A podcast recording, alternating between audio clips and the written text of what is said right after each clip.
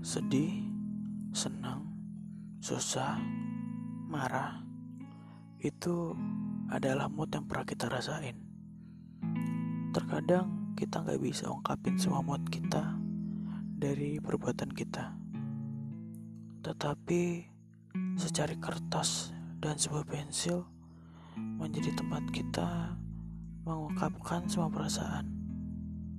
Kata untukmu lahir untuk mengabadikan semua perasaan kamu. Agar kamu bisa dengar dan orang lain juga bisa dengar bahkan mungkin bisa menjadi penyemangat atau penyejuk hati seseorang. Kamu bisa kirim seungkapan hatimu ke kata untukmu karena banyak yang sedang menunggu untuk mendengar kata hatimu.